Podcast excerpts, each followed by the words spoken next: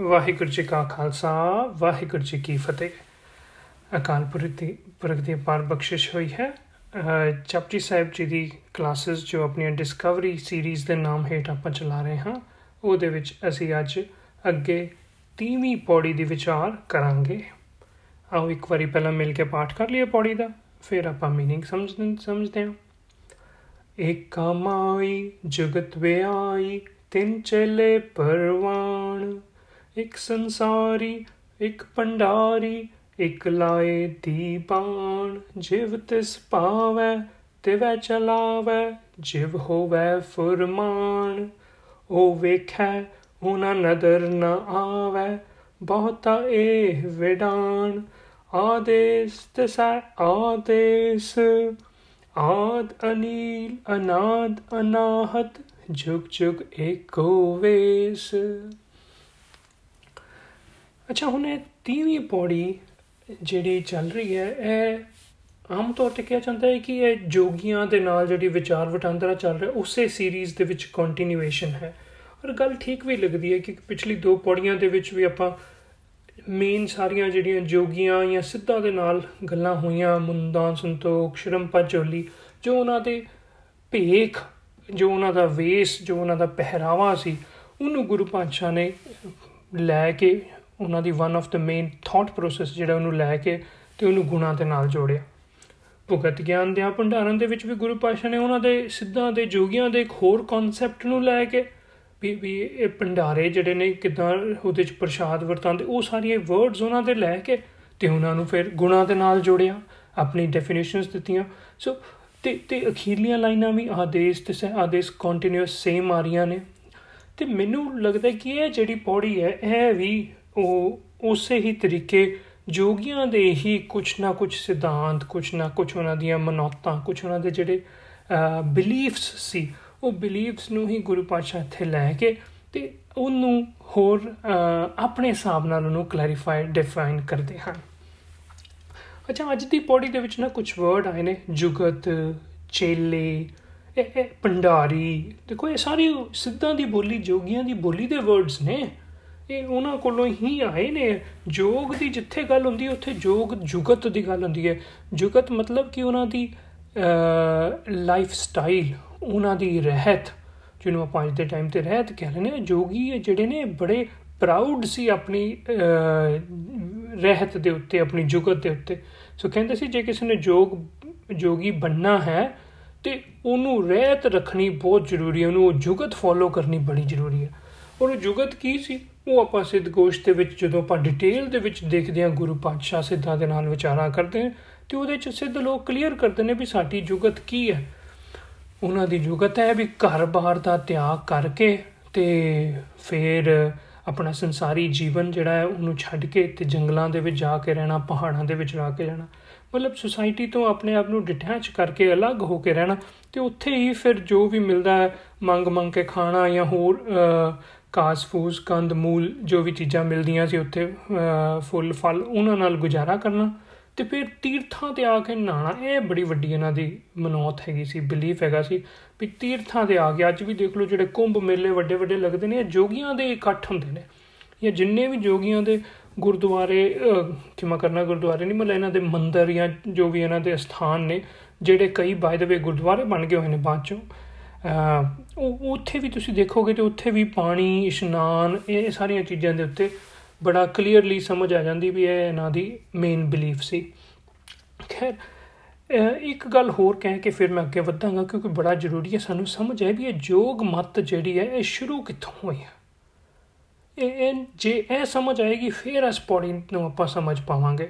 ਸੋ ਜੋਗ ਮਤ ਸ਼ੁਰੂ ਹੁੰਦਾ ਹੈ ਸਭ ਤੋਂ ਪਹਿਲਾਂ ਕਹਿੰਦੇ ਹਨ, ਇਹ ਡਾਇਰੈਕਟਲੀ ਸ਼ਿਵ ਜੀ ਤੋਂ ਸ਼ੁਰੂ ਹੋਈ ਹੈ ਵੀ ਇਹ ਸ਼ਿਵ ਜਿਹੜੇ ਨੇ, ਉਹ ਹੀ ਇਹਦੇ ਸਟਾਰਟਰ ਨੇ।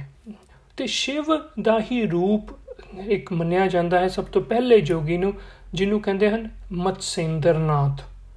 ਸੋ ਮਤਸੇਂਦਰਨਾਥ ਜਾਂ ਗੁਰਬਾਣੀ ਚ ਇਹਨੂੰ ਮਛਿੰਦਰਾ ਕਹਿ ਕੇ ਵੀ ਇਹ ਵਰਡ ਆਇਆ ਹੈ ਔਰ ਆਮ ਬੋਲੀ ਦੇ ਵਿੱਚ ਵੀ ਇਹਦੇ ਨਾਮ ਮਤਸੇਂਦਰਨਾਥ, ਮਛਿੰਦਰਾ, ਮਾਇਆ ਮਛਿੰਦਰਾ ਕਰਕੇ ਵੀ ਇਹਦਾ ਨਾਮ ਬੜਾ ਪ੍ਰਚਲਿਤ ਹੈ, ਉਹ ਆਇਆ ਹੈ। ਉਹਦੇ ਤੋਂ ਇਹ ਜੋਗ ਮਤ ਸ਼ੁਰੂ ਹੋਇਆ। ਇਨਫੈਕਟ ਕਹਿੰਦੇ ਹਨ ਕਿ ਮਛਿੰਦਰ ਮਛਿੰਦਰਾ ਜਾਂ ਮਤਸਿੰਦਰਨਾਥ, ਇਹ ਹੀ ਸ਼ਿਵ, ਯਾਨੀ ਕਿ ਰੱਬ ਹੈ। ਸੋ ਇਹ ਇਹਨੂੰ ਰੱਬ ਹੀ ਮੰਨਦੇ ਹਨ। ਇਹ ਰੱਬ ਤੋਂ ਸ਼ੁਰੂ ਹੋਈ ਗੱਲ ਮਤਸਿੰਦਰਨਾਥ, ਮਾਇਆ, ਮਛਿੰਦਰਾ ਤੋਂ। ਤੇ ਫਿਰ ਅੱਗੋਂ ਇਹਦੇ ਚੇਲੇ ਬਣੇ। ਉਹਨਾਂ ਚੋਂ ਚੇਲਿਆਂ ਦੇ ਵਿੱਚੋਂ ਸਭ ਤੋਂ ਜਿਹੜਾ ਮੇਨ ਚੇਲਾ ਹੈ, ਉਹ ਬਣਿਆ ਗੋਰਖਨਾਥ। ਤੇ ਗੋਰਖਨਾਥ ਨੂੰ ਫੇਰ ਇਹ ਕਹਿੰਦੇ ਹਨ ਕਿ ਸਿੱਧਾਂ ਦਾ ਜਾਂ ਨਾਥ ਪਰੰਪਰਾ ਜਿੱਥੋਂ ਜੋਗੀਆਂ ਦੀ ਸ਼ੁਰੂ ਹੋਈ, ਉਹਦਾ ਫਾਊਂਡਰ ਹੈ। ਸੋ ਸਾਰੇ ਜੋਗੀਆਂ ਦਾ ਫਾਊਂਡਰ ਮਤਸਿੰਦਰਨਾਥ ਹੈ। ਅੱਗੋਂ ਉਹਨਾਂ ਦੇ ਕਈ ਡਿਵੀਜ਼ਨਸ ਨੇ, ਜਿਨ੍ਹਾਂ ਚੋਂ ਇੱਕ ਜਿਹੜੀ ਡਿਵੀਜ਼ਨ ਬੜੀ ਅੱਜ ਵੀ ਪ੍ਰਮੁੱਖ ਤੌਰ ਤੇ ਚੱਲ ਰਹੀ ਹੈ, ਉਹਨੂੰ ਕਹਿੰਦੇ ਨਾਥ ਸੈਕਟ ਜਾਂ ਨਾਥ ਡਿਵੀਜ਼ਨ ਤੇ ਉਹ ਨਾਥ ਡਿਵੀਜ਼ਨ ਵਾਲੇ ਬੰਦੇ ਸਾਰੇ ਆਪਣੇ ਆਪ ਨੇ ਅਖੀਰ ਤੇ ਨਾਮ ਦੇ ਨਾਲ ਨਾਥ ਲਗਾਉਂਦੇ ਨੇ। ਇੱਕ ਜੋਗੀਆਂ ਦਾ ਇੱਕ ਸੈਕਟ ਹੈ। ਜਿਹਦੇ ਚ ਆਪਣੇ ਕਿ ਉਹ ਕੰਨ ਜਿਹੜੇ ਨੇ, ਉਹਦੇ ਚ ਵੱਡੇ ਵੱਡੇ ਈਅਰਿੰਗਸ ਪਾਉਂਦੇ ਨੇ, ਕੰਨ ਪੜਵਾਉਂਦੇ ਨੇ, ਇਹ ਸਾਰੀ ਉਹ ਨਾਥ ਪਰੰਪਰਾ ਹੈ ਜਿਹੜੀ। ਉਹਦਾ ਜਿਹੜਾ ਮੋਢੀ ਹੈ, ਉਹ ਹੈ Gorakhnath. So Shiv is equal to Matsyendranath ਰੱਬ ਸਾਰੇ ਜੋਗੀਆਂ ਦੇ, ਤੇ ਉਹਨਾਂ ਚੋਂ ਇੱਕ ਪਾਰਟਿਕੂਲਰ ਸੈਕਟ ਗੋਰਖਨਾਥ ਦਾ, ਬਾਕੀ ਕਈ ਸੈਕਟ ਹੋਰ ਨੇ ਜਿਹਦੇ ਵਿੱਚ ਕੀ ਜਲੰਧਰ ਤੇ ਹੋਰ ਕਈ ਜੋਗੀਆਂ ਦੇ ਨਾਮ ਆਉਂਦੇ ਨੇ ਪਰਥਰ, ਜਿਨ੍ਹਾਂ ਨੇ ਆਪਣੇ ਆਪਣੇ ਫਿਰ ਸਟਾਰਟ ਕੀਤੇ। ਸੋ ਇੰਨੀ ਕੋ ਬੈਕਗ੍ਰਾਉਂਡ ਦੇ ਨਾਲ ਹੁਣ ਆਪਾਂ ਅੱਜ ਦੀ ਪੌੜੀ ਨੂੰ ਛੇਤੀ ਨਾਲ ਵਿਚਾਰਾਂਗੇ। ਏਕਾ ਮਾਈ ਜੁਗਤ ਵਿਆਈ। ਵਿਆਈ ਹੁੰਦਾ ਪੈਦਾ ਹੋਈ। ਕਹਿੰਦੇ ਜਿਹੜੀ ਜੋਗ ਦੀ ਜੁਗਤ ਹੈ ਨਾ, ਇਹ ਕਿੱਥੋਂ ਪੈਦਾ ਹੋਈ? ਏਕਾ ਮਾਈ। ਸਭ ਤੋਂ ਪਹਿਲਾਂ ਉਹ ਜਿਹੜੀ ਮਾਇਆ ਮਛਿੰਦਰਾ, ਮਾਈ ਜਿਹੜਾ ਵਰਡ ਮਾਇਆ ਵਾਸਤੇ ਵਰਤਿਆ ਜਾਂਦਾ। ਮਾਇਆ ਮਛਿੰਦਰ ਦਾ ਹੀ ਮਛਿੰਦਰ ਨਾਥ ਦਾ ਹੀ ਨਿਕਨੇਮ ਹੈ।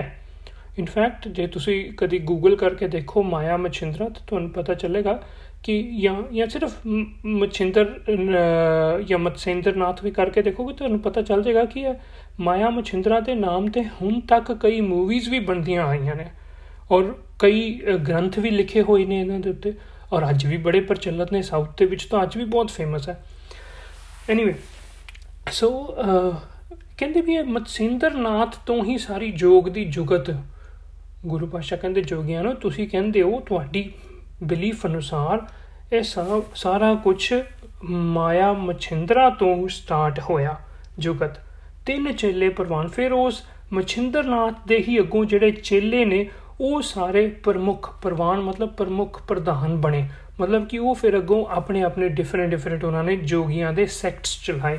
ਜਿਹਦੇ ਵਿੱਚ ਕਿ ਗੋਰਖਨਾਥ ਜਿਹੜਾ ਹੈ, ਉਹ ਇੱਕ ਨਾਥ ਪਰੰਪਰਾ ਦਾ ਸਭ ਤੋਂ ਮੋਢੀ ਹੋਇਆ। ਇੱਕ ਸੰਸਾਰੀ, ਇੱਕ ਭੰਡਾਰੀ, ਇੱਕ ਲਾਏ ਦੀ ਬਾਣ। ਫਿਰ ਜਦੋਂ ਮਤਸੇਂਦਰਨਾਥ, ਗੋਰਖਨਾਥ ਉਹਨਾਂ ਨੇ ਆਪਣਾ ਜੋਗ ਮਤ ਸ਼ੁਰੂ ਕੀਤਾ ਨਾ, ਇਹ ਜੁਗਤ ਦਸੀ ਵੀ, ਇਹ ਜੋਗੀ ਬਣਨ ਵਾਸਤੇ ਕੀ ਕੀ ਕਰਨਾ ਪਏਗਾ, ਇਹ ਇਹ ਕੰਮ ਕਰਨੇ ਪੈਣਗੇ। ਉਦੋਂ ਫਿਰ ਸੰਸਾਰੀ, ਭੰਡਾਰੀ ਤੇ ਲਾਏ ਦੀ ਬਾਣ, ਮਤਲਬ ਕਿ ਰਾਜੇ, ਜਿਹੜੇ ਕਚਹਿਰੀਆਂ ਲਾਉਂਦੇ ਸੀ ਇਹ ਸਾਰੇ ਲੋਕ ਬੜੇ ਹੀ ਜੋਰਾਂ ਸ਼ੋਰਾਂ ਨਾਲ ਜੋਗ ਮਤ ਦੇ ਵਿੱਚ ਆਣੇ ਸ਼ੁਰੂ ਹੋ ਗਏ। ਇਹ ਇਹ ਹਿਸਟਰੀ ਹੈ। ਜੋਗੀ ਜਿਹੜੇ ਬਣੇ ਸੀ, ਉਹ ਕੌਣ ਸੀ? ਉਹ ਪਹਿਲਾਂ ਸਾਰੇ ਗ੍ਰਸਤੀ ਸੀ, ਇੱਕ ਸੰਸਾਰੀ, ਮਤਲਬ ਉਹ ਸੰਸਾਰ ਦੇ ਵਿੱਚ ਰਹਿਣ ਵਾਲਾ, ਇੱਕ ਭੰਡਾਰੀ, ਕਈ ਲੋਕੀ ਬਿਜ਼ਨਸਮੈਨ ਸੀ ਉਸ ਟਾਈਮ ਦੇ ਉੱਤੇ, ਜਿਹੜੇ ਬੜੀ ਬੜੀ ਚੀਜ਼ਾਂ ਦੇ ਉਹਨਾਂ ਕੋਲ ਗੋਡਾਊਨਸ ਵੇਅਰ ਹਾਊਸਸ ਭੰਡਾਰ ਸੀ, ਜੋ ਕਿ ਉਹ ਲੋਕਾਂ ਨੂੰ ਵੰਡਦੇ ਸੀ। ਇੱਕ ਲਾਏ ਦੀ ਬਾਣ ਇੱਕ ਉਹ ਵੀ ਸੀ ਜਿਹੜੇ ਰਾਜੇ ਸੀ ਬੜੇ ਰਾਜੇ ਆਪਣਾ ਘਰ-ਬਾਰ ਸਭ ਕੁਝ ਤਿਆਗ ਕੇ ਤੇ ਜੋਗ ਦੀ ਜੁਗਤ ਅਪਣਾ ਲਿੱਤੀ ਉਹਨਾਂ ਨੇ। ਸੋ ਕਹਿੰਦੇ ਵੀ ਇੰਨਾ ਇਹ ਪਪੂਲਰ ਜਿਹੜਾ ਜੋਗ ਮਤ ਹੋਇਆ ਸ਼ੁਰੂਆਤ ਦੇ ਵਿੱਚ ਗੁਰੂ ਪਾਸ਼ਾ ਉਹਦੇ ਤੋਂ ਗੱਲ ਸ਼ੁਰੂ ਕਰਦੇ ਹਨ ਕਿ ਜੋਗੀ ਲੋਕ ਇਹ ਮੰਨਦੇ ਨੇ ਕਿ ਜੋਗ ਦੀ ਜੁਗਤ ਦੁਆਰਾ ਰਿੱਧੀਆਂ ਸਿੱਧੀਆਂ ਯਾਨੀ ਕਿ ਸੁਪਰਨੈਚੁਰਲ ਪਾਵਰਸ ਆ ਜਾਂਦੀਆਂ ਹਨ, ਪਰ ਗੁਰੂ ਸਾਹਿਬ ਕਹਿੰਦੇ ਹਨ, ਨਹੀਂ ਜਿਵ ਤਿਸ ਪਾਵੈ, ਤਿਵੈ ਚਲਾਵੈ, ਜਿਵ ਹੋਵੈ ਫਰਮਾਨ। ਮਤਲਬ ਕਿ ਜੋ ਰੱਬ ਜੀ ਦੇ ਲਾਜ਼ ਆਫ ਨੇਚਰ ਹਨ, ਉਸ ਅਨੁਸਾਰ ਹੀ ਸਾਰਾ ਕੁਝ ਹੋਣਾ ਹੈ। ਕੋਈ ਸੁਪਰਨੈਚੁਰਲ ਪਾਵਰਸ ਇਦਾਂ ਦੀਆਂ ਨਹੀਂ, ਜਿਹੜੇ ਲਾਜ਼ ਆਫ ਨੇਚਰ ਦੇ ਉਲਟ ਕੁਝ ਵੀ ਕਰ ਦੇਣਗੀਆਂ। ਜੋ ਕਿ ਜੋਗੀ ਲੋਕ ਸਮਝਦੇ ਸੀ ਕਿ ਹੁੰਦੀਆਂ ਗੁਰੂ ਪਾਤਸ਼ਾਹ ਕਹਿੰਦੇ ਨਹੀਂ ਹੁੰਦੀਆਂ। ਉਹ ਵੇਖੈ, ਉਹਨਾਂ ਨਦਰ ਨਾ ਆਵੇ। ਬਹੁਤਾ ਇਹ ਵਿਡਾਨ ਕਹਿੰਦੇ ਕਿੰਨੀ ਹੈਰਾਨੀ ਦੀ ਗੱਲ ਹੈ ਕਿ ਇੰਨੀਆਂ ਸੋ ਕਾਲਡ ਸ਼ਕਤੀਆਂ ਸੁਪਰਨੈਚੁਰਲ ਪਾਵਰਸ ਹੋਣ ਦੇ ਬਾਵਜੂਦ ਵੀ ਇਹ ਜੋਗੀ ਲੋਕ ਰੱਬ ਜੀ ਨੂੰ ਲੱਭਣ ਪਿੱਛੇ, ਦਰਸ਼ਨਾਂ ਪਿੱਛੇ ਭਟਕਦੇ ਫਿਰਦੇ ਹਨ। ਉਹ ਵੇਖਿਆ, ਉਹਨਾਂ ਨਜ਼ਰ ਨਾ ਆਵੇ, ਰੱਬ ਜੀ ਤਾਂ ਸਾਰਿਆਂ ਨੂੰ ਹੀ ਸਾਰੀ ਸ੍ਰਿਸ਼ਟੀ ਨੂੰ ਸੰਭਾਲ ਰਹੇ ਹਨ, ਪਰ ਇਹਨਾਂ ਜੋਗੀਆਂ ਨੂੰ ਲੱਭਦੇ ਹੀ ਨਹੀਂ। ਇਹ ਲੱਭਣ ਵਾਸਤੇ ਇੱਧਰ ਉੱਧਰ ਘਰ-ਬਾਰ ਛੱਡ ਕੇ ਭਟਕਦੇ ਹਨ।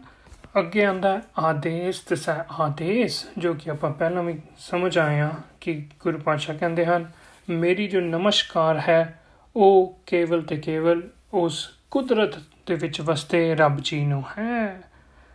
ਸੋ ਜਿਹੜਾ ਮੈਸੇਜ ਅਸੀਂ ਮੇਨ ਇਸ ਬੋਡੀ ਦੇ ਵਿੱਚੋਂ ਲੈਣਾ ਹੈ, ਉਹ ਹੈ ਕਿ ਯੋਗ ਦੀ ਜੁਗਤ ਹੈ ਨਾ ਜਿਹੜੀ, ਇਹ ਜੋ ਜੋ ਤਰੀਕਾ ਹੈ, ਜੋ ਲਾਈਫ ਸਟਾਈਲ ਹੈ, ਜਿਹਦੇ ਵਿੱਚ ਕੀ ਸਾਰਾ ਘਰ-ਬਾਰ ਤਿਆਗ ਕੇ ਤੇ ਸੁਪਰਨੈਚੁਰਲ ਪਾਵਰਸ ਦੇ ਪਿੱਛੇ ਦੌੜਨਾ ਤੇ ਤੇ ਤੇ ਜੰਗਲਾਂ ਦੇ ਵਿੱਚ ਰਹਿਣਾ, ਇਹ ਸਾਰੀਆਂ ਚੀਜ਼ਾਂ ਗੁਰੂ ਪਾਤਸ਼ਾਹ ਨੂੰ ਪ੍ਰਵਾਨ ਨਹੀਂ ਹਨ।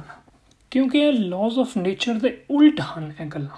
ਬਸ ਇਹ ਹੀ ਆਪਣੀ ਲਾਈਫ ਦੇ ਵਿੱਚ ਅਸੀਂ ਅੱਜ ਵਾਸਤੇ ਮੈਸੇਜ ਲੈ ਸਕਦੇ ਹਾਂ ਕਿ ਮੰਨ ਲਓ ਜੇ ਮੈਂ ਕੋਈ ਕੋਈ ਮੈਚ ਖੇਡਣ ਜਾਣਾ ਹੈ ਜਾਂ ਮੇਰਾ ਕੋਈ ਟੈਸਟ ਹੈ ਜਾਂ ਕੋਈ ਵੀ ਹੋਰ ਵੱਡਾ ਇਵੈਂਟ ਹੈ ਜਿੱਥੇ ਮੈਂ ਮੰਨ ਲਓ ਕੋਈ ਸਪੀਚ ਦੇਣੀ ਹੈ, ਤੇ ਮੈਨੂੰ ਪਤਾ ਹੋਏ ਕਿ ਇਹ ਸਾਰਾ ਕੁਝ ਲਾਜ਼ ਆਫ ਨੇਚਰ ਦੇ ਅਨੁਸਾਰ ਹੋਣਾ ਮਤਲਬ ਕਿ ਜਿੰਨੀ ਮੈਂ ਮਿਹਨਤ ਕਰਾਂਗਾ, ਜਿੰਨਾ ਮੈਂ ਪ੍ਰਿਪਰੇਸ਼ਨ ਕਰਾਂਗਾ ਐਗਜ਼ਾਮ ਦੀ ਜਾਂ ਸਪੀਚ ਦੀ ਉਨਾ ਹੀ ਮੇਰਾ ਵਧੀਆ ਜਾਏਗਾ ਉਹ ਇਵੈਂਟ ਸੋ ਮੈਂ ਉਸ ਟਾਈਮ ਦੇ ਉੱਤੇ ਇਹ ਨਾ ਕਰਾਂ ਵੀ ਹਾਏ, ਦਹੀਂ ਖਾ ਲਓ ਅੱਜ ਜਾਂ ਕਿਸੇ ਸਪੈਸ਼ਲ ਬਾਬਾ ਜੀ ਕੋ ਜਾ ਕੇ ਉਹਨਾਂ ਦੀਆਂ ਬਲੇਸਿੰਗਸ ਲੈ ਲਓ। ਕਿ ਕਿਸੇ ਵੀ ਤਰੀਕੇ ਦੇ ਕੋਈ ਮਿਰਾਕਲਸ ਮਿਰੇਕਲਸ ਦੀ ਐਕਸਪੈਕਟੇਸ਼ਨ ਨਾ ਕਰਾਂ। ਮੈਨੂੰ ਪਤਾ ਹੋਏ ਕਿ ਮੈਂ ਮਿਹਨਤ ਕਰਾਂਗਾ ਲਾਜ਼ ਆਫ ਨੇਚਰ ਤੇ ਪੂਰਾ ਉਤਰਾਂਗਾ, ਤਾਂ ਹੀ ਮੇਰਾ ਕੰਮ ਜਿਹੜਾ ਹੈ, ਉਹ ਸਕਸੈਸਫੁਲ ਹੋਏਗਾ। ਬਸ ਇਹੀ ਆਪਾਂ ਮੈਸੇਜ ਅੱਜ ਤੋਂ ਲੈਣਾ ਹੈ ਜੀ। ਵਾਹਿਗੁਰੂ ਜੀ ਕਾ ਖਾਲਸਾ, ਵਾਹਿਗੁਰੂ ਜੀ ਕੀ ਫਤਿਹ।